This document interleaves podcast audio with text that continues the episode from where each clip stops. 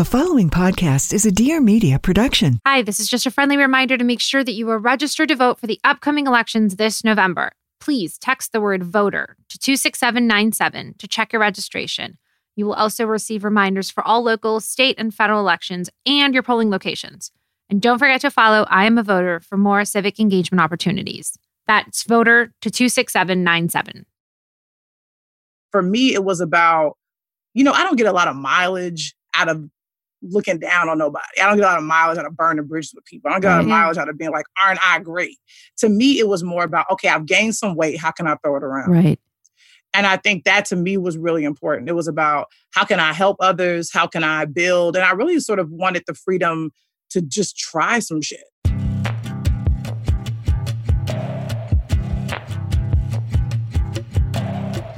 Hi, this is Debra Messing. I'm an actress and social justice advocate. I am Mandana Dayani, creator and co founder of the nonpartisan movement I Am a Voter. So, Mandana and I are best friends, and activism is a huge part of our lives and who we are. We're constantly inspired by the incredible work people are doing every day all over the world. And then one day we realized something. Most of these people had no intention of becoming heroes. They're just accidental activists who knew something was not okay and chose to do something about it. In this podcast, we share the journeys of 20 of these dissenters who blew us away. Based on Ruth Bader Ginsburg's iconic I dissent slogan, a dissenter is someone who stood up to an injustice or challenged the status quo, someone who fought to build a better way.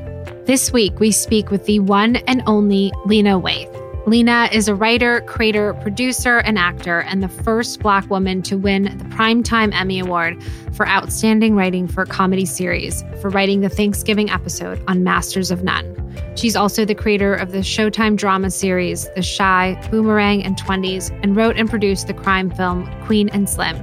She also appeared in Steven Spielberg's film Ready Player One and on the HBO series Westworld. In addition to her television and film credits, Lena developed her own production company, Hillman Grad Productions, that goes against the status quo to give marginalized storytellers the chance to let their voices be heard. The company goes above and beyond to provide a platform and fellowship for these diverse voices on the rise through a mentorship program. This initiative paves the way for talent lacking inclusivity and access to make their own protest art and create names for themselves within the entertainment industry. The network of mentees and alums is constantly expanding and to date includes roughly 600 actors, 120 writer directors, and 30 producers. It is so rare to speak with someone as talented and successful as Lena, who is still as in love with the art of what she does as the day she started. This conversation is so real and so raw. You could just feel Lena's passion oozing out of her from the minute she started speaking. And learning the hustle, passion, and commitment it took to get here is just so inspiring. She's so cool and so funny and so humble, and we just can't wait for you to listen. And now, it is our greatest honor to introduce you to the amazing dissenter, Lena Waithe, the truth teller. Hello, Lena Waithe. Oh What's my God. up? We're so excited to have you here You're so much cooler than we are. That's all we've been talking about. So it's all No. all day. That's it. No, impossible. well, so we love to start at the beginning. Okay. You have spoken a lot about how TV was like a third parent to you and was such a big part of your life. Can you just tell us a little bit about your childhood growing up all over Chicago and what it was that really connected you with the screen? You know, being from Chicago is like such a huge part of who I am. Chicago is such a very specific city, you know, it's, and I grew up, you know, I'm a 90s kid and I, I'm very grateful for that a lot because, you know, it was still, I think, the golden age of television in a way. It was a new age. Mhm. Um, and, and that, there were there were a lot of black TV shows actually that I could see myself in. Very very cookie cutter, very clean, very you know digestible black people. Yeah. That's what I like to say. Um, and but my grandmother, I lived in the house with my grandmother. I lived in the we were like old school. My mom literally raised me in the house that she grew up in with her mom. Wow. three generations. So it was like my grandmother, my mom, and me and my sister. So my grandmother, who I spent a lot of time with, you know, watched old TV. So she Yeah. would watch stuff like, you know, she loved old Perry Mason. She loved uh watching All in the Family and like Good Times, stuff like that. So I got to watch TV with her. So I got to have a love for old TV as well. And I Mhm. would always pay attention to that. And, I, and then I then later developed an appreciation for old TV as a kid. So I used to watch Nick at Night. I used to love watching the Dick Van Dyke Show, and uh, and then later discovered the Mary Tyler Moore Show, which had a huge impact on me. I have MTM tatted here. No way. Shut up. That's Shut so up. the little cat. Like, and so that show really, um, you know, that's what I'm trying to do a documentary about Mary Tyler Moore. So, you know, um, which I'd love to interview, you know, you, Debra, and interview like every like myriad of like actress that followed. You know, I just learned a lot about dynamics and about TV, and I really did study. I didn't even realize that's what I was doing as a kid because I like going outside and play. But my family, but they would always be like, "Can you go outside sometimes?" Because you're like always inside watching TV. But I really was fascinated by it, and I also loved how it brought us together as a family. Like we rarely, we would always be running around, but nothing brought us together like Thursday night NBC, which ultimately then would change, you know, later. So Right. you know, it went from Cosby Show and Different World to which would be Will and Grace and Friends, and that that block was so important. And that's the TV I learned, you know, like multicam, like quick, fast, laugh track. And then when I moved to LA, Tina Fey kind of came in and changed everything. Oh, so then oh, I had yes. to relearn, you know, because I did. I studied Will and Grace. I, I consider Will and Grace Yeah. to be one of the great, like the greats, the great TV show. I mean, like Jimmy Burrows, like, come on, it's iconic. It's like we studied that. And I remember studying watching Friends as well. Like I would listen to the commentary. I listened to the writers talking about how they came up with story and all that kind of stuff. Like as a kid, that's what I'm doing in Chicago, like with DVDs and shit, like taking them out. I used to work at Blockbuster. So I just be like studying it. Let's go back. So you knew when you were seven years old that you Yeah. wanted to be a TV writer. I wanted to be a television writer. Yeah. Which is extraordinary because most seven year olds want to be like a veterinarian or an Exactly. astronaut. yeah. And you had already narrowed it down to the craft of writing specifically for television. Yeah, and specifically half hour. That was really my thing. Like, you know, a different world, Hillman Grad Productions, which is like, you know, that's where I got the, my production company. Hillman uh, College is where that was the fictitious HBCU that they attended. Yeah, a different world really changed my life even more so than the Cosby Show because it was young hip people. Even like today, I look like Dwayne Dwayne Wayne. Like, I mean, it's like from the hat to the Jordan. It's like it was such a. It was like, what is this? You know, and and then we're talking about issues, and so Yes, that really yes. helped define my voice. Um, but then again, like I said, when I later watched, I stayed at the NBC party, you know what I'm saying? Um, and then the big thing I learned from Jimmy Burrows, he was like, I don't, when he would do rehearsals, he would listen to it. And that's something I remember reading. And I remember thinking like, oh, that's what I got, I got to listen. the mu- it was like music. music. It was music to him. Yeah. And once I, and once I figured that out, it was again, it's like all these influences. It's like, I really kind of picked it up and paid attention to what, and then it was about what, what do I want my voice to sound like? Right. And that's a lifelong journey. We're going to take a quick break from today's episode to hear from one of our brand partners, Rory. Rory is a digital health clinic for women. Rory is the sister brand of Roman. And like Roman, they make it simple to connect with a healthcare professional online from the comfort of your own home, where you can see if personalized prescription skincare treatment is right for you. Taking care of my skin is so important to me. Whether you're worried about dullness, redness, fine lines, or acne, trying to find the right treatment can be frustrating. Now there's a simpler, smarter solution to skincare. It's so easy. With Rory, you don't even have to go to the pharmacy. Your custom skincare is delivered right to you with free two day shipping. Go on your phone or computer, complete a free online consultation, and you'll hear back from a U.S. licensed healthcare professional within 24 hours. You can also follow up with a healthcare professional anytime if you need to make a change to your treatment or have any questions. They're with you every step of the way on your skincare journey. And with Rory, there are no commitments, so you can cancel anytime. So try it. Go to hellorory.com slash dissenters to try out Nightly Defense for just $5. It's free to chat with the doctor, and your first order is only $5. That's hellorory.com at dissenters. That's D I S S E N T E R S. Eligibility requirements and additional terms apply. So you went after high school, you went to college. I went to In Columbia Chicago? College in Chicago mhm, and studied writing and producing and television. You studied it. So, you know, you went right into it and you had this incredibly influential professor, Michael Fry, Yes, Mike who Fry. was encouraged you to get out to LA where you Yeah, spent you spent your last semester of uh, college there and then you never left. true. Like he he ended the reason why he was a big deal at Columbia College because he had actually written on like the Fresh Prince of Bel Air. Oh, So it was oh, like, oh, this motherfucker Wow. actually has done this thing. Like I gotta get in this class. And he only had so many slides because you know how it is. It's like they don't want to Yeah. reading a gang of like bad scripts. So I had to like Yeah. hurry up and make sure my my fee was paid that year so I could hurry up and register. It was like a whole thing. So like I got in his class and it was great. It was amazing. And I was just like in it. He was just like, okay, you are really here for this. And we had the whole you have to write a, a script. Um, you have to write a spec script for those that don't know. It's like you Yes. act as if you're on a, you know, the staff of the show. And funny enough, this the spec I wrote was so cliche. I did a girlfriend spec, which by the way, like later, um, yes. my guy, oh, we're getting there. yeah, he would tell me We're like, don't there. do that. But anyway, he was like, but yeah, and I wrote a girlfriend spec, and he was like, I don't really hand out A's like that, so don't be mad, don't come up to me. Sure enough, he gave me an A, and then he like shook my hand and he gave me a wink. He's like, get the fuck out of here. He's like, go to LA, and I was like, okay. and you were you were out. I went, and I ended up getting an assistant gig on Girlfriends, which is like classic. It's so crazy. we're getting there. So you show up and you, you know, you got a job at Blockbuster. You got I you know, transferred my Best job Buy. from Blockbuster in Chicago to Los Angeles. Like that's who I was. I was like, I'm gonna keep this gig.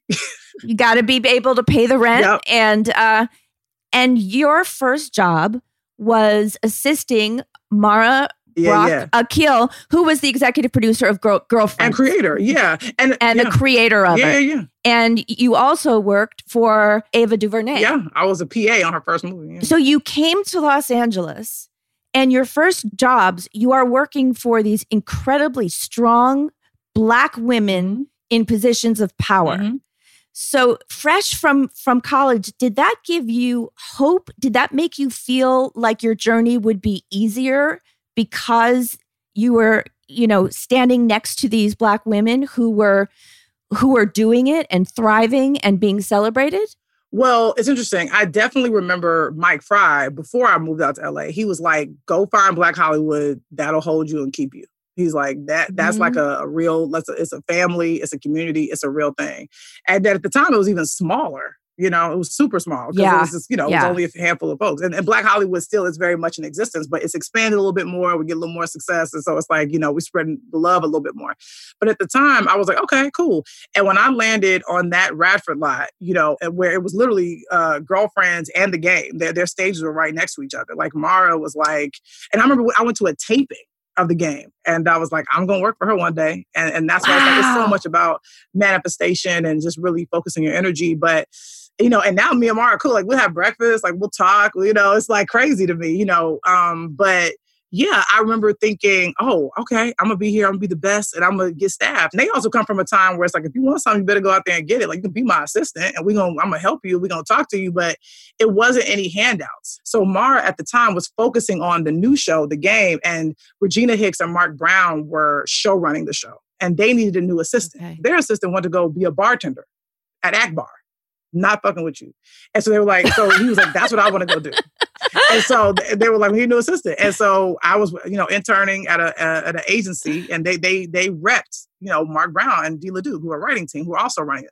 So they were like, they need an assistant. I went over there, interviewed, got the gig, and so Mara used to see me ripping and running and doing all this stuff. And then when Gina Prince Bythewood, who was one of her closest friends, they came up together, said, "Hey, I need an assistant during post production on The Secret Life of Bees." Mara was like, "You got to get this girl, like, who was just like so happy to be here. She ripping and running." So I worked for Gina Yeah. for two years. And then after that, Gina was like, yo, I got this woman who's amazing, who I know. She's about to make her first movie. She needs somebody like you on set. Was like, who, who is this? Like, it's Ava DuVernay. Cool. I go work for her. We get really tight, you know, and in all that time, I'm just listening, I'm learning, I'm paying attention. And I'm also being mindful of like how I want to walk through the world and how I want to be. And that's why it's been such an amazing thing, like to still be around Ava. I remember talking to Ava, you know, the day of the Queen of Slim premiere, because she wasn't able to make it, but she was like, yo, this is amazing. I'm proud of you. You've been building. Gina Mm. Bythewood like has been with me every step of the way. Mara's the homie. So it's like for them, it's crazy because they're like, what? How? how? But but also they always say too, they're like, we're not surprised. They're just like, Really? Yeah. we saw this coming. That's amazing. It's crazy. so they all led me to each other. Mara led me to Gina, and Gina led me to Ava. Wow.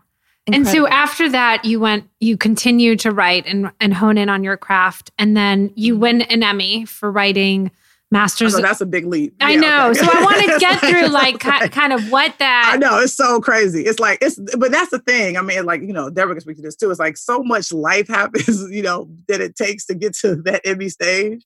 Um, yeah. It's a beautiful journey, but that's why it's so emotional. I mean, they give you like 45 seconds to be up there to like say, but it's like the craziest thing, especially for someone like me, like who grew up like this, watching TV at the waters and things like that. So for me to be getting it, I mean, and also to be a first in that category, a person who, you know, has loved uh, half hour situational comedy my entire life. I've studied it. It's it's it's it's the air that I breathe. So to to have that moment, you know, is really all the things we're talking about and so many more is what led me there. And um, I just knew that that was I think a lot of people sometimes say, "Oh, is that like the crowning moment of your career?" Right, I think um, right. no. I think it's a part of my journey, and um, right. and I'm honored that I could have broken down that door so that way others, you know, can can walk through. Yeah. How did that episode come about? I mean, it was so we read that it was originally that character was written as a white That's straight woman, thing. and then you know you and Aziz worked together, and they decided that the, they wanted the character to resemble you very, very So funny. It's like, no, it's like, here's the thing. They didn't know what they wanted the character to be. They knew they needed a girl. They knew they needed a woman in that group. Yeah. That's all they knew. And um, I didn't even know this was happening, you know, which is like classic Aziz, by the way. Like he's just like working on stuff. So I didn't even know that he was doing a show. And so I got a call from my then manager when I was actually helping, I was on set uh, in Minneapolis producing Dear White People. And uh, he was like, this little chick, Allison Jones, wants to meet you as casting director. I was like, well, I don't know who that is. I'm like, why do I want to be the casting director? I'm not casting anything. He was like, yeah, but she's like a pretty big deal in like in terms of the casting world. He's like, you should be her. Yeah. And he was like, she cast bridesmaids. And I was like, what? And like Freaks and Geeks. I was like, what? Okay. Yeah. So I, I go to her office um, and literally walk by all these like iconic uh, posters of things she's cast. So I'm like, what am I doing here? And I sit, I go back there, I sit down, and she's just like, well, talk to me. Like, what's your, you know, what's going on? What are you into? Whatever. So I'm just like talking to her. And after we talk for a bit, she's like, Do you have any interest in being an actor? And I was like, I do not. I was like, I'm a writer. And she was like, Okay, all right, cool. She's like, well, Let me bring you in for some stuff here every now and then. And I was like, Okay, sure. So she did. She started bringing me in for stuff here and there. And one thing I did book, which was something so crazy. So there's this TV show that um, the comeback. Yes, the comeback with Lisa. I was obsessed with the first season. I was like, it was I'm amazing. Still, still pissed amazing. HBO didn't get it. Still pissed HBO didn't get it because I was living in Chicago at the time, and when that when that show came out, it was forever ago. And so, and I'm watching it like because for me, and again, that's again somebody Michael Patrick King, Lisa Kudrow, changing yeah. again what the half hour can look like and feel like, and what the, yep. what a protagonist yep. can be. When Allison called me and said, "I want you to come in and read for the second season of the comeback," I was like, "Out what?" And she was like, I do, I think she was shocked I knew what it was. So I go in, I risk for like two lines. So I go, so it's on tape, like it's just me and her. I go in, I do it, and then I, I get it. So I'm so okay. You you know that there are like actresses who are going to listen to this and they're going to be like, "This is fucking bullshit. Like, this is bullshit. I want to be an actress. Like it's something I'm committed know. to. Oh, I know. And here's this chick who's like, "No, I don't want to be an actress, but yeah, pull me in." And then all of a sudden, you're getting cast. I mean, come on. I mean, it was crazy. It was crazy. It's the first thing I booked. Wow. So Michael always loves to say, like, "Tell Aziz I discovered you." I was like, "Okay, sure." So um but he did. He's first person to be on TV. So I get the gig, and I, and I'm in the second to last episode of the of the show, which means Michael is he wrote it, directing it, and Lisa fucking Kudrow, I'm in a scene. I'm listening at a table, and I get to watch Lisa do what Lisa Kudrow does, and it was like, and I and I knew that I knew what I was supposed to do. I'm so grateful. I was like, be calm, be cool, collected. I like I didn't like you know do anything. Didn't go up to Lisa, whatever. Just did my thing, and um, and I did do a thing as a writer. I said, Michael, can I? It, it would read smoother if I did it, did this and. And he was like, "You're right. Yeah, okay. You can, you can, you can, you can tweak that. You can tweak." I was like, "Okay, thank, thank God." I was, like, I was like, "No disrespect. I want to make sure I'm." He's like, "No, no, it's cool." I was like, "All right." So I do. Did the scene, and um, and it was amazing. It was amazing. And I and I was like on the set, and it was an amazing feeling for me. And then cut to Aziz calls Allison because he's like, he was. I want to do this interesting way of casting where you meet people You just talk to people first and you decide if you want to read with them. So I Aziz, um, it's an old school way of doing it. Like some people still Yeah. do it that way. yeah. But Aziz told Allison he said, So look, just send me interesting people. Send interesting people to my house for me to talk to. And by the Got grace it. of God, Allison said, Well, Lena Waithe is interesting.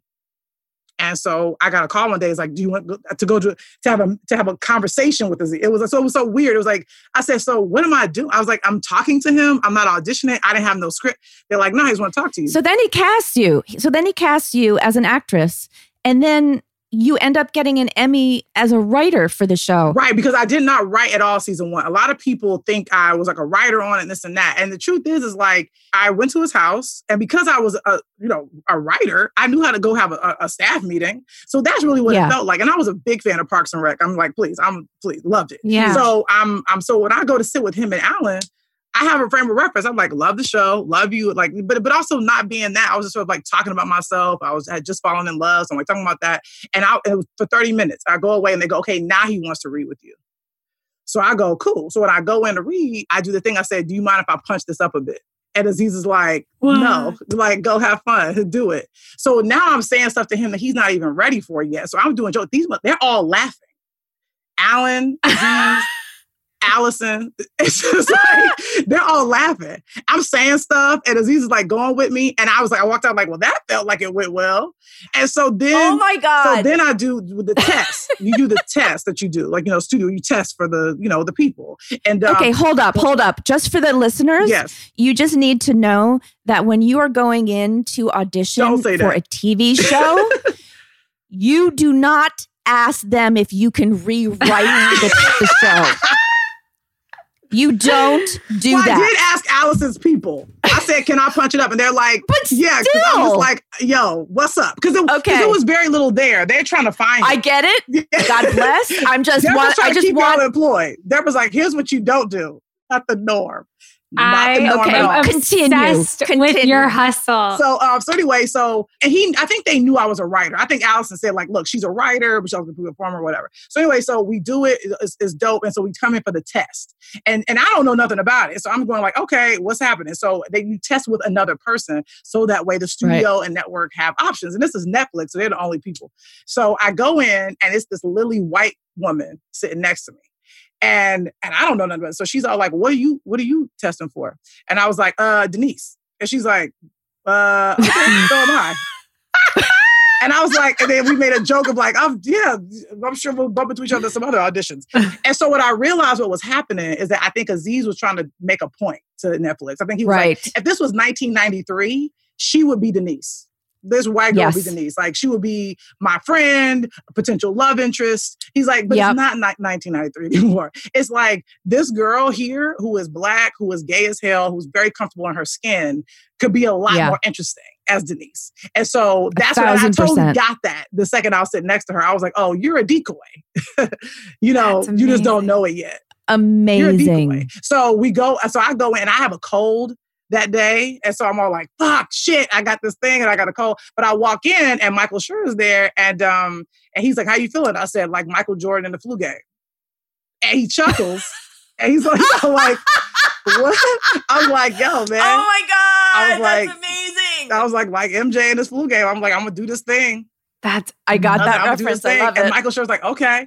So I go, we do it, and then sure enough, I get the call that like changes my life. Whereas he's like, come to New York and um, play my friend, and let's see what happens. And it was really like a shot in the dark because you know Netflix was still newish. You know, they hadn't Yeah. a lot of comedy. Yeah. Um, but I trusted Aziz. You know, I loved what he had done. I trusted Alan, and and I had because by that time, though, I had written The Chi, and I was like in the process of selling The Chi. Showtime had bought it. And they were like, let's do, and I was like, yo, to David Nevins, I was like, I have this opportunity to go do this thing. And he's super smart. He was like, go do Yeah. it. He's like, go do the show. We'll be here waiting for you when you get back to do the Chi. Um, because I think he was like, go be famous and then come, we'll have your first TV show. totally. And I was like, I'll take it. And so I went to New York, you know, for a couple months, did it, you know, and then, you know, it came out and it was this this magical thing and people loved the character. And so that's why with season two, Aziz was like, and again, I didn't write anything. I, I would he and I would talk and I would like give him stuff, but I was like, Right. you know, I'm, I'm when I'm an actor, I'm a puppet. I'm like, whatever you need, I'm a team player. So, um, but then second season, because the character was so popular and all this kind of stuff, Mhm. um, and I had made a list, like I think the Hollywood Reporter is like at people to watch, and so I had made that. Right. And so, but and Aziz was like, we got to do, you're going to give you your own episode. And, and, and, and, and Alan Yang just asked, he said, Hey, how did you come out? And I started telling that story. I basically kind of told a version of the Thanksgiving episode, but by myself. It was a one woman show. And they were like, this is an episode. And I was like, really? And they were like, yeah. And then, and then somehow, and then Aziz came up with the idea of centering it around Thanksgiving, which I loved. And then I got, then I did get cast in Ready Player One, had to go be in London for three months. And, and Aziz came to London for us to write that episode. He was wow. there. I had three days off. We were in a hotel room for three days. Oh my was god! Was it hard to write out. that episode? No. At that point, I'm like, you know, Michael Jordan is, is you know, getting his sixth championship. You know, it's like I was so everything I had done up until that point was eh, prepared me for that moment. And the reason why I knew, because it just like it flowed out of me. It just like it just it came out, and, and Aziz and I passing the, the the laptop backwards and forwards, and and when it came for me time to write the coming out scene, he left the room. Like he was like, I'm gonna leave and this, being that I will never forget being in that London hotel room by myself, you know, and I'm just like writing that scene as I remember it, you know. And then I can only imagine how proud your family must have been oh, when you were standing crazy. up there. Crazy. The first even nominated, yeah. the first black woman nominated, yes. and then you won yeah. it. You know, this Emmy, and you won it for this incredibly personal story that included your family. So yeah. here it is. Here's the moment. Yeah. The moment that is like, okay, this changes your life forever. Yes. Yeah. How did you feel the power dynamic change? You said that you felt that the Emmy gave you power. Mm-hmm. And you said this quote, which I I Deborah's love. literally obsessed with You this said- quote. We've talked about it. I'm obsessed obsessively with for it. I four can't. I have so many don't- I quotes. have no idea By the way, be. you have the best quotes of anyone we have ever spoken to. We have like lists of quotes that you have Hands made. And we're like, oh my God. I know I can do this all day. Hands Lena, like, I want a guarantee that you will write my eulogy. I was like, she Yes, like, yes. Let's hope it comes later and not anytime. Go ahead. Okay, so this is this is what you said. You said, "I love being able to show my teeth a little bit. I love being Mm-hmm. shady. I love being snarky. I love making the white execs uncomfortable now. For some reason, a statue gives me that power." Mhm. Did you feel that once you were anointed by the very traditional academy, did you feel like, okay, this is it? Everything is open to me. I'm going to have creative control over everything that I want to do. Everyone who did not even give me a look is now respecting me. Did you Mhm. feel like, okay, done? I felt like it was the beginning. Hmm. It was the beginning, and I wanted to earn it. You know, even more. Uh-huh. even though I felt like I was, I had, you know, up to that point, I'd done a lot of work and put a lot of time and energy and blood, sweat, and tears in. Yeah. But it felt like, oh, now I'm actually cooking with gas. Like now I Mm. know, you know, who I, how I want to show up and I know who I want to be. And there was so much going on though, leading up to that. I mean, like I was on the Chi, was struggling. I had a showrunner I wasn't really getting along with. I didn't have no power on that show. Yep. And I was just like, and, and all the execs from the studio and network were in the room when I won the Emmy. So they had to stand up and applaud, That's amazing. you know? And they looking at me like, oh shit, okay. Things, you know, things are So going to change. it's gonna change. I mean, literally, like my, Overnight. You know, that showrunner, that showrunner was like, here, you take the show, you know, have it. I was like, okay. And it just, you know, it, things did shift. People were like, okay, well, now this is a new day. And for me, it was about, you know, I don't get a lot of mileage out of looking down on nobody. I don't get a lot of mileage out of burning bridges with people. I don't get a lot of. Mileage out of being like, aren't I great? To me, it was more about, okay, I've gained some weight. How can I throw it around? right.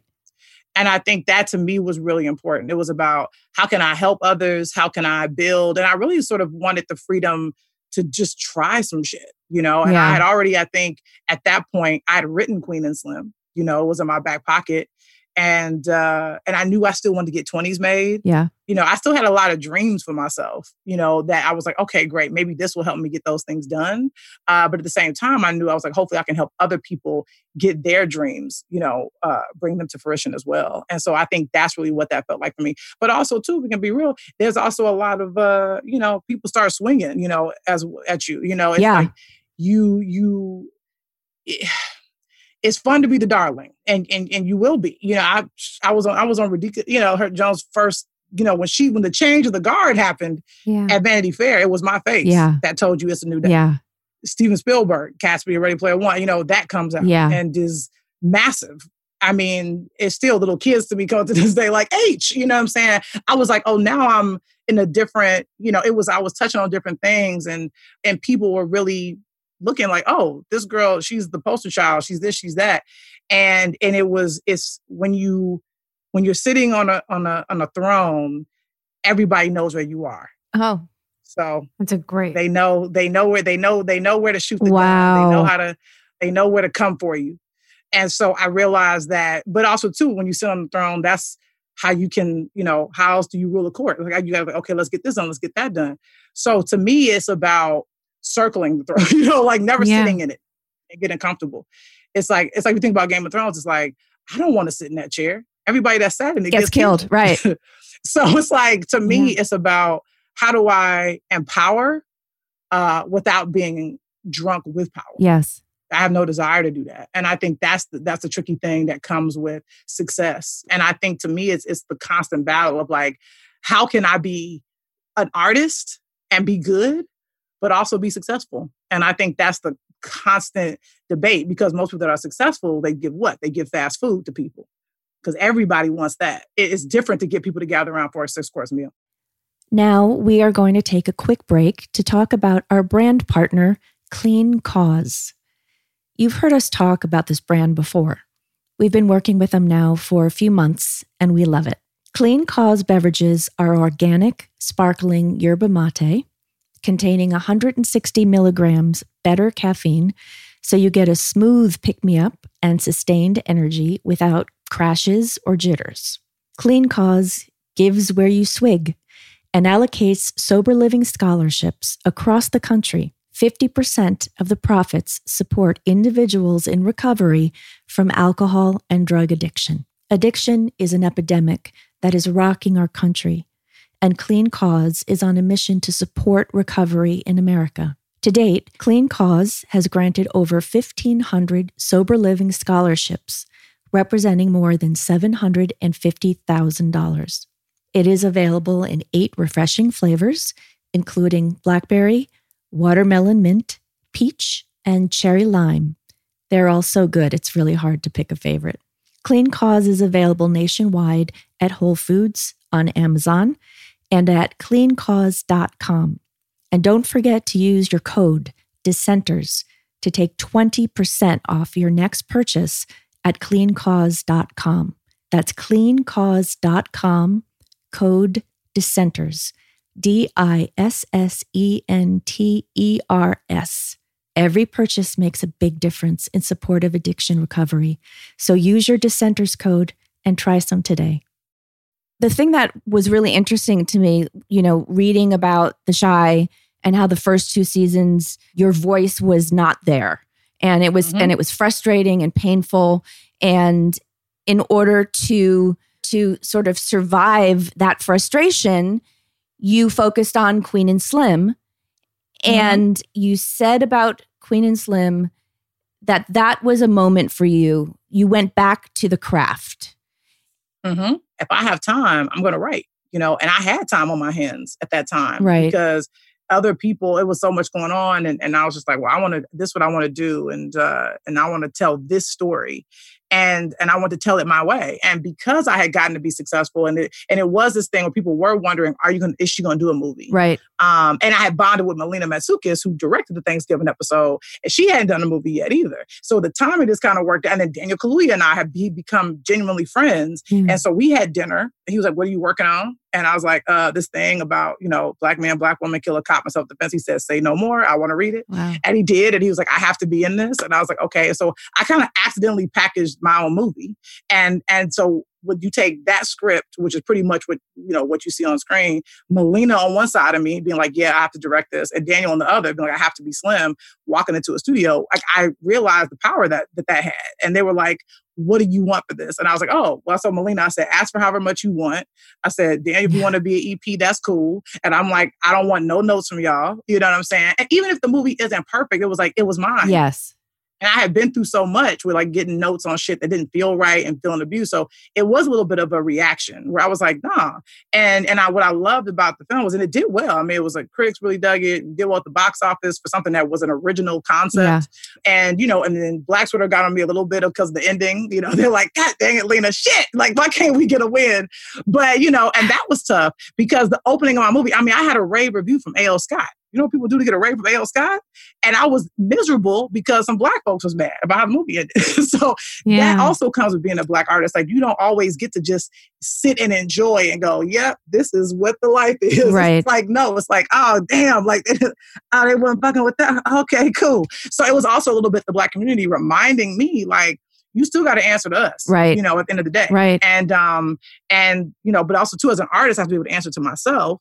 I got to answer to me but also too i like engaging with my community. Like i'm never going to just be like oh i don't care what y'all got to say although some artists want to do that. Right. that's their prerogative. Right. to me it's a conversation. To me it's a relationship. Now it's not ruled by committee but it is it is a, it is a, a dialogue. And i also want to be mindful uh, of what i'm doing what i'm putting out because even now it's like you can't just go put in you know a fair skinned black woman next to a dark skinned woman and say oh this is the epitome of beauty you know, because that's a dangerous thing to put yes, out to the world. Yes. Um, it's like we have to we have to combat that. Uh-huh. So I think to me, I always try to do my part in that lane where it's like I want to make sure I have, you know, just as many brown skinned women in my stuff as I do, you know, I'm not saying you can't cast any fair skinned women, but in terms of what Queen and Slim was, I knew I wanted a, a, woman that was just as brown and beautiful as Daniel. Yeah, yeah. And that's what was so, you know, it was so unique because what I really hadn't seen in a long time, which I will say, is two black people just having sex on screen.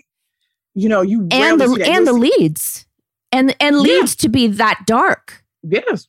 I'm always gonna be proud of that movie. I just recently went to a drive-in for it. Somebody was hosting an event. They they wanted to show Queen and Slim. I got to go and watching it now was such a visceral experience, you know? Sure. And so it tells me, even for all the shit that I got about how the movie ended, now I think that maybe that's why it was so uh, hard for some folks because they're like, this is so close to our reality, Lena. Shit, can we have a fairy tale? Yeah. But I think for me, I do, I do uh, take that page out of Nina Simone's book where it's like it's an artist's job to reflect the times in which they live, and so I could not do that. Uh, but I understand why folks was a little ticked about right. it. But I'm really proud of what we made. We like to sometimes on this podcast ask people like the very obvious questions because we want people to really learn and like understand. Mm-hmm.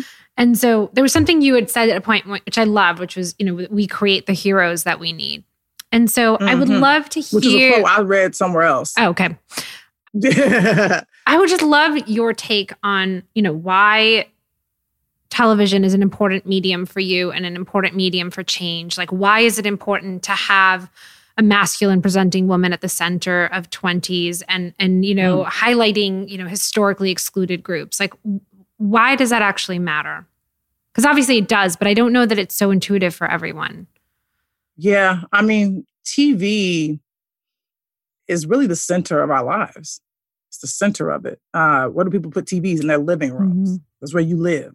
That's what a tv is. And now obviously there's i mean there's a tv in every room you know mm. but um, and uh, your phone is a TV. Everything can be a TV. Yeah. Um, you get in your car, there's TV. So mm-hmm. we're surrounded by them. Um, but I think narrative television in particular, and, and I'll even speak even more specifically to half hour narrative television, what it does is it disarms you because you're, you know, you're there to laugh. You're there to have a good time.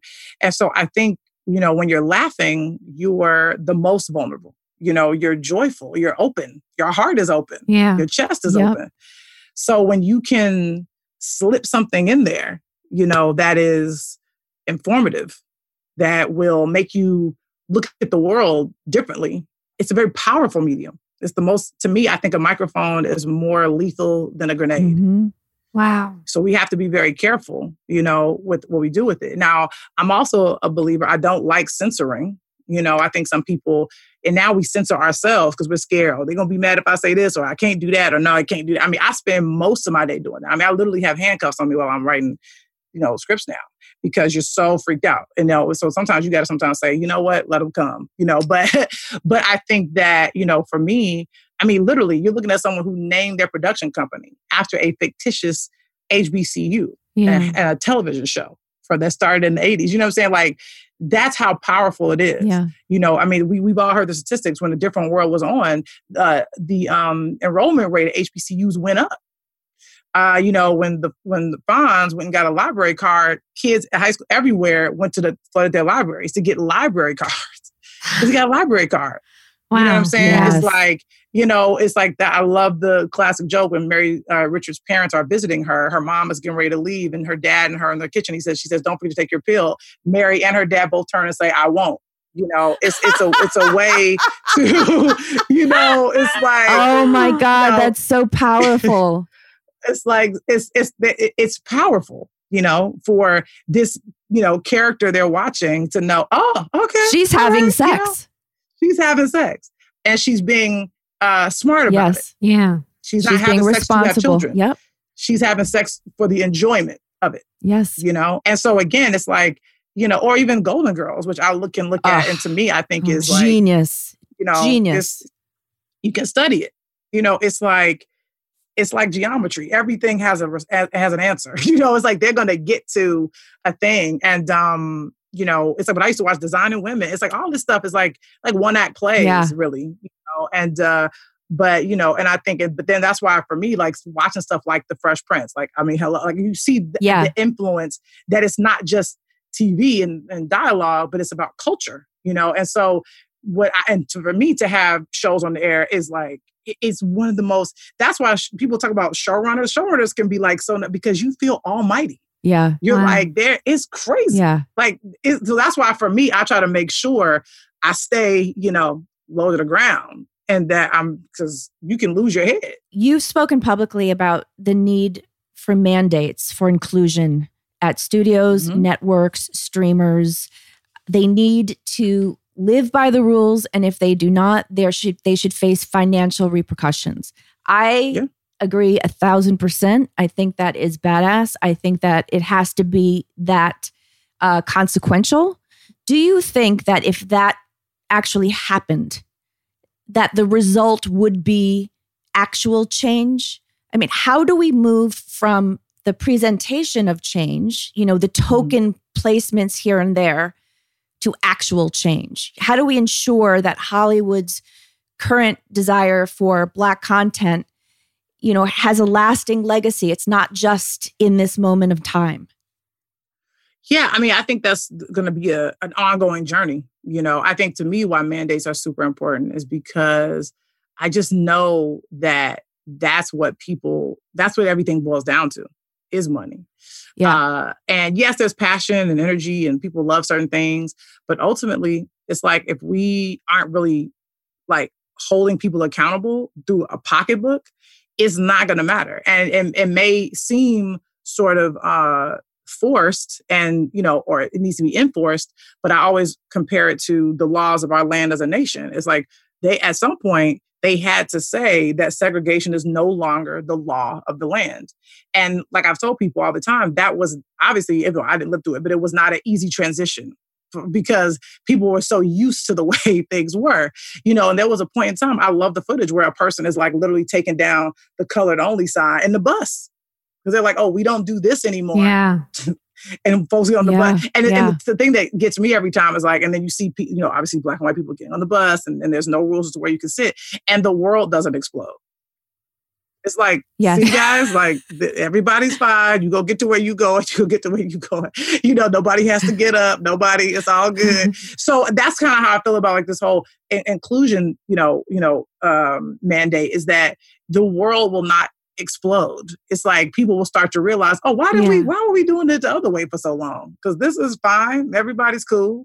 You know, so I look at it that way. It's like if you level the playing field, what it does is it, it, it gives people that were once in power the feeling of being inferior. And so therefore, Right. you know, I just feel like power is the thing that nobody wants to let go of. And that's why the uh, it's like they said, like the oppressed has to demand um, you know, freedom and, and equal rights from the oppressor. It's not gonna be given. Yeah, we can't be trusted to do the right thing ourselves. I mean, we we even see this right now today with with Mhm. COVID. You know, they they say there are states that mandate Exactly, mask wearing. And then there are other states that I was say just thinking the we're, same thing. we're not going to mandate it, but we highly, Right. highly recommend it. And those states have, Oh, yeah. you know, rates I've just seen the sky map. high It's- because, it's like, yeah, well, if you don't want to do a thing, you're not gonna, you know what I'm saying? It's like we cannot be trusted without it being legislated. they have to start ticketing people to wear a seatbelt. Yeah. hmm You still, it's like click it or ticket. I remember that campaign. It's like, so you're Yep. you're like, Yeah. that's money. You don't want to get a ticket. Yeah. Yeah. So you're gonna wear, so Yes. you're gonna do a, a normal thing. Like, okay, put on a do this because I don't want to pay money. You see what I'm saying? Right. It's like to me, it makes so, so much sense. And I've heard people saying, "Oh, it's possible it could be done." It will take a lot of infrastructure. It will take a lot of people that are a lot smarter than me, um, or any of us on this call. You know what I'm saying? I don't claim to know how to to make it work, but I do know that if we if we did something like that, I think we would see some change that would actually be lasting.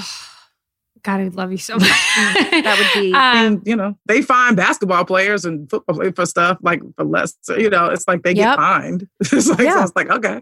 I mean, we talk about this all the time for gun safety. It's, I mean, there Yes. there are ways we have restrictions on rights across Oh, the yeah. board to ensure safety of other people. It's just, it's not that No, complicated. yeah.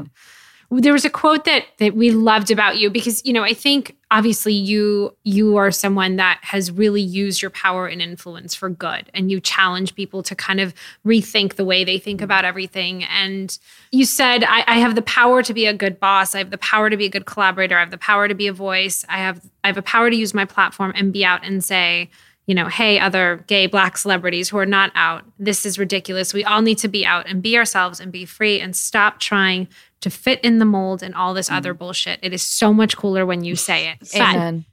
I like how you said it. That was good. where do, I guess like but where does this passion of justice come from with you? Because I mean, just listening to you speak for the last hour, it is so, first of all, your passion and your persistent hustle and your dedication to being a constant student is like so admirable. And I think it's such an important lesson for everybody is just like, you don't just get here, like you have worked your ass off to get here and you have Yes. studied the craft and you've perfected it and you you you know that you have more to learn and i think that's so humbling and so empowering Thank you. um, but there is just listening to you speak, even at the age of seven, watching these characters, there was this part of you that like wanted justice, that wanted more, that wanted to create better role models. And like, where does where did that passion from you come from? You know, I think it it comes from wanting to give, I think this generation, the one behind me, giving them really what I had, you know, in a way. And that I think I really grew up during a time where I got to see so much beautiful art. You know, um, I got to see like I got to be because I believe great art inspires other great art. Um, it's like the story of John Yeah. Singleton seeing boys and uh, seeing uh, do the right thing and then being inspired to go do Boyz n the Hood. It's like I want to make sure that the generations are getting work that will inspire them to be their best selves. I think that's super Mm. important because I had artists like that. You know, I people know I got Whitney. Oh, I got everybody now. I got like Whitney's like signature here with love, Whitney. I got. Prince here. Uh, I know people, you know, I'm mad Oh you my guys like a. Michael test. Okay. So, but anyway, but it's just like I grew up. That was me. You know, I'm like, what? Like Michael Yeah. Jordan, Whitney, Michael Jackson. It was like, oh man, like this, we are great. We're amazing. You know, I grew up watching Venus and Serena. Like, I know what black excellence looks like yes. and but I also too just appreciate black life you know i think there's this thing and i've t- particularly grew up with it i don't think it's changed as much but it's that you matter more you know when you're good at something you know and, and people everybody yes. people know about it. Yes. and i think what it does is it invalidates people's lives who are who who deliver your mail to your door you know or who make sure you know your kids are taken care of. It, it, it, makes it seem as if their lives are less important. And to me i want to make entertainment that speaks to everyone you know? And and Yeah. so that to me is what i think drives me is that it's not just you know the celebrity or the the, the industry. It's more about the people you know? It's, it's what i'm trying to do what gordon parks did. It's like he captured us you know and with with photography. And i'm trying to trying to get to us you know on the page like oh is it, how do we say this how do we react in these situations and we're not all a monolith but i just i just really appreciate you know black people but I also appreciate people just in general and i'm fascinated by us Yeah. and human behavior and so i always want to make sure it's as honest as it can be, it's as beautiful as it can be, and it's as specific as it can be. Because when people mm-hmm. see specificity, they see themselves. It's really interesting because we've talked to so many people who have been. Activists mm-hmm. without trying to be activists. Right, right. And a lot of the people we've spoken to, it's been about creating foundations or gathering people together and and mm-hmm. mobilizing. And I love that you you talk about the fact that you're mentoring you know, through Hillman Grad Mentorship and being the co chair of the Committee of Black Writers mm-hmm. at the mm-hmm. Writers Guild, that your activism is actively helping black artists find their footing and and ultimately become part of the community you you pay for you know a writer's writing mm-hmm. class mm-hmm. if they don't yeah. have the money you help people get representation you help people who are really talented get jobs and i think it's really important for our listeners to know that that is not common that that people in that, that people in hollywood when they have arrived you know after after grinding for so many years you know their first instinct is not to look behind them and to say, hey, come along with me. That is powerful. I mean, to me, I wouldn't know any other way to be. You know, I think, and I found that I have become a person that folks don't mind reaching out to. And it's like, yeah, people will DM me. Like, I mean, my my former assistant Rock, Raquel, DM'd me, you know, reached out. At that point, I was really sort of doing it like on my own. My homie was my assistant just like I was like, okay, come on, come sit with her whatever. And it is funny because my friend, she's more my friend, but she was working as my assistant. She met with Rock. I said, see if she can help you with scripts and reading things, whatever. She went met with her. And she, the truth is, she said, I want to bring her on because I love her taste in, in, in like television. Because I think at the time she was like, what are you mm-hmm. watching? And, and Rock is like this black girl from like, you know, LA. She was like, loving Broad City, loving Broad City right now. And Tiffany was like, oh, what? This is great. So it's like, because I think she surprised her. You know, I don't think she yeah, expected her yeah. to say that was her favorite show. And I think that's what we like. We like people that are going to surprise us. You know, we want to hear from people that, you know, and I don't care what it is. It's like if you like, oh, I got this idea or how do I get started? It's like people say, oh, this may sound like a stupid question. I'm like, man, no, there's no such thing. It's like, I'm going to always give, I'm going to talk to you like I would anyone else, you know, and, and well, that's really admirable because most people do not make themselves available. I get it. And because it can be overwhelming, you know, and I have a whole system yes. of people that help me with it because otherwise I'd be like drowning. But with the mentorship program, I really have big dreams for that. Like I eventually I want to be like an artist residency, you know, where we have a place for people to live. We have, you know, we do a, hopefully a, a, partnership with the car company. Uh, do hopefully do a partnership with a place like Whole Foods. So like literally their stock, their fridge is stocked. They have a car to drive, and their their, their rent is room and board is all paid for, furnished, and and it's literally we want to do it every year. And you're a Hillman grad fellow, and like and pump out Amazing. the next Barry Jenkins, the next Issa Rae, the next Michaela Coel, you know, and also too, I don't care how old you are. People like, is there an age limit? I'm like, nah, I don't care how old you are. I don't care where you come from. I don't care how you identify. If you want to do this thing and you're passionate about it, you'll get out of it whatever you pour into it. So to me, it's like if we make it really competitive, it could be amazing. And it's like, how many Hillman grad fellows can we have out populating the business? That's my thing. It's like if we can pump these people amazing. into the business, you know, they'll show you what yeah. they got. We're going to take a quick break to talk about our new brand partner, PayPal. Things may have changed around us, but our inner drive to be there for the people we care about runs deeper than ever. It's so nice to see our communities have come together during this time. Our normal has changed, and we're all finding new ways to connect and continue supporting one another. I've supported my community by going to the local market in my neighborhood and also ordering from our favorite restaurants. When we come together as a community, we empower ourselves to make meaningful change. And we're doing more to support and advocate for underrepresented communities. Now we are spending time with friends and exploring local cuisine while social distancing. So, what we need more than ever is an easy way to support each other from afar. With the PayPal app, sending and receiving money is faster and easier. Stay connected with the people you love quickly and securely send money to friends and family just about anywhere in the world. Start a money pool to split the bill. Go in on a gift or fundraise for a good cause.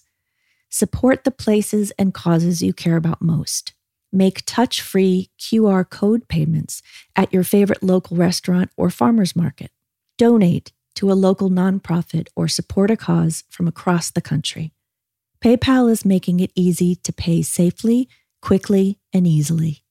Download the PayPal app today. Terms and conditions apply. Okay, we're down to our last question and a half. Okay, let's do it. Okay. You were quoted as saying that you didn't want to be the only revolutionary out there with a megaphone as a, a lesbian woman. Mm-hmm. Do you think it is still a taboo to come out in Hollywood? And do you think it's different for Black, gay, and lesbian and trans actors and writers? Um, well, everything is different for Black folks. Like it's, like it's always a different thing. But um, I think it's difficult to be uh, to come out in Hollywood.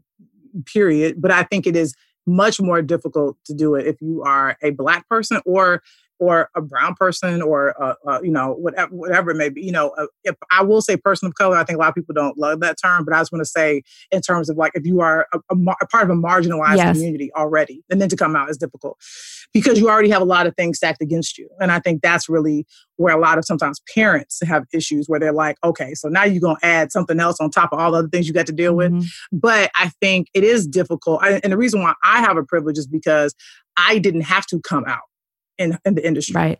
You know, I stepped into it as like, this is who I am and this is what it is. And I think because of that, it was so weird to people, which I didn't even think. I was like, why is this so interesting? Why, what's the difference? But I think people in the industry because I was a little naive too, and also I had no desire to be a public person. So that's also a thing too. So I was sort of like, oh yeah, I'm gay. So what, what's the problem? Because it's fine to be a black lesbian, right? Right. That's easy. Right. Yeah. Like, like that's yeah. the norm. It's like being a chef. Yes. You know, there's certain careers that we have, but uh, but I think that you know what what I found was how other people in my community who I know were a part of my community but weren't out publicly, they were like, well, it's different. Because they're like, they people know me as one way, and if I do it this way, it could change things. So that's why I did have to understand what my privilege was is stepping into the industry as as a as a, a, a gay person, but then also someone who I don't have to make my living in front of the cameras. I could just always go away and just write things and not have to be in front of the cameras. And I think if you're an actor and that's what you do and that's how you make money, I think sometimes people get nervous that they may be pigeonholed uh, for being who they are. And we have not gotten past that. I think we, and I think for, and there's a lot of like black singers and athletes. I mean, the numbers just don't add right. up. It's like, look at, we know one in know, 10. Please. Yes. Come on. It's like, and then you go look at like the NBA, you go to the NAACP Image Awards, it doesn't add up. And so I think for a long time, I would be sort of like frustrated because I'm going, what's up, man? Yeah. You live your life.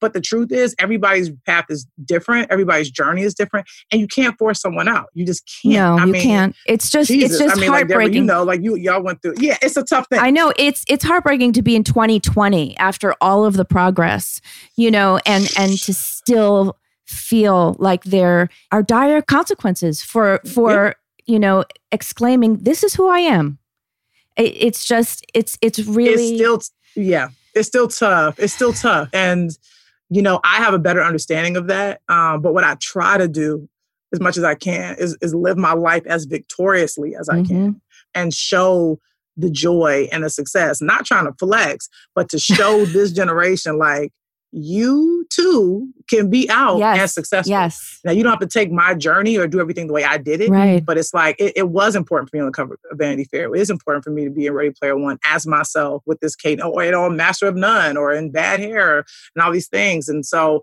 it's important for me to show up as myself. And I think I, I know that you know that's why for me like activism and being revolutionary it's like sometimes it's not the big things you know sometimes it's the small things uh, it's like so I know if some little you know queer black girl like peeped that cover or saw me here, she knows like yeah. you know I may not be where I want to be now, but I know yes. I can get I can get close to that, and so I want to be that. I want to be a beacon of hope, and that's why I always it's it's not easy because like you got to make sure you know, I got to make sure I'm doing the right things and being kind and like not being a bad person because people will look at that and be like, all right, cool, we off you, you know. So it's like it's, it is about making sure I'm showing up in the right way, you know? Because it is a responsibility. Like, it's, yeah, absolutely. And it's a lot of pressure. It's a lot of pressure, especially when you become something that people hold up. Yeah. And I get why. Yeah. You know, yeah. I get why. But at the same time, it's like as a human, it's like I don't I don't have the luxury anymore to like to fall down, to fuck up as a person because people are like, no, no, don't don't do that. like keep it together, get your shit right. It's like, okay, all right, let me. I wish we. I it. wish we had two more hours. I know we could. I, we could I mean, go. I feel like I could talk to you forever. A hundred hours. I have so many questions I want to ask you right now. Like my head is going to explode, and I know that you know Mandana has to go to her kid's school. One final, really important question. Already. What is butter pie? Oh, the lemon butter pie. Lush, yummy my, pies. I'm gonna give y'all. My girlfriend Kathy said that I needed to ask you oh, what it snap. was. Hold on, I'm gonna go. Hold on, I'm gonna go to her. I gotta go to her her Instagram so I can make sure y'all have it. The, okay, it's Lush Yummy yummies Pie Co. So it's L U S H Lush, like uh-huh, Lush, uh-huh. Yummy, but spelled Y U M M I E uh-huh. Like, uh-huh. so plural, Yummy's P I E C O. She's dope. She's a Howard grad. She's my friend's uh, sorority sister. And that's how I found out about her. She has a couple new flavors now, but the lemon butter pie is like key lime pie, but without the key lime. It's like lemon and butter and like in this custard and this is pie. And here's the thing you don't bake it or anything. It's like, it's chill. You like literally put it in the freezer and it doesn't freeze. And it's just like dope. It's like ice cream, but it's like pie. It's literally my favorite, favorite things. Ever like she made Oprah's favorite thing. So I so I so my my homie Ashley Blaine Featherson was like, yo, my girl got this thing. She whatever. I remember I was in New Jersey filming something. I was like, okay, cool. She can send a pie. She sent it and I loved it. And I was like, all right, I'm gonna send this to all my people. And my people happened to be like Niecy Nash and like Aisha Hinds, all these different people. So and they just were just like all it up, sending it to people as a gift. I think it's someone to Kerry Washington read. People send it to people just like whatever. And people that I knew would post it.